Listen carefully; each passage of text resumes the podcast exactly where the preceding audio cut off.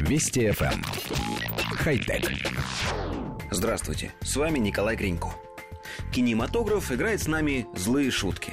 Нам так часто демонстрируют фантастические гаджеты и изобретения, что мы уверены в их реальном существовании.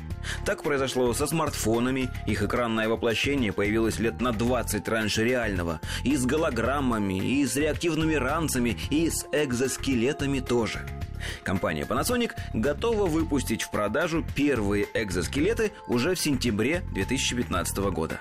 Главное назначение изделия – сделать легче работу строителей и работников складских помещений.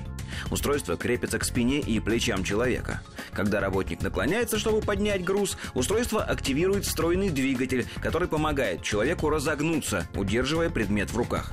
При этом экзоскелет значительно уменьшает нагрузку на спину работника.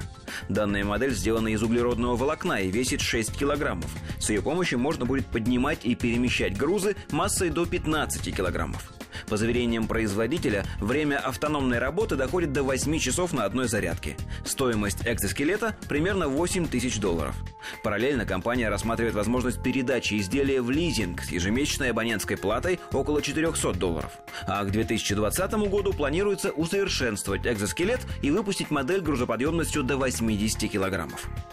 Коллектив редакции нашей программы тоже был уверен, что экзоскелеты давным-давно существуют, и их можно купить чуть ли не в магазине бытовой техники. Оказалось, все не совсем так.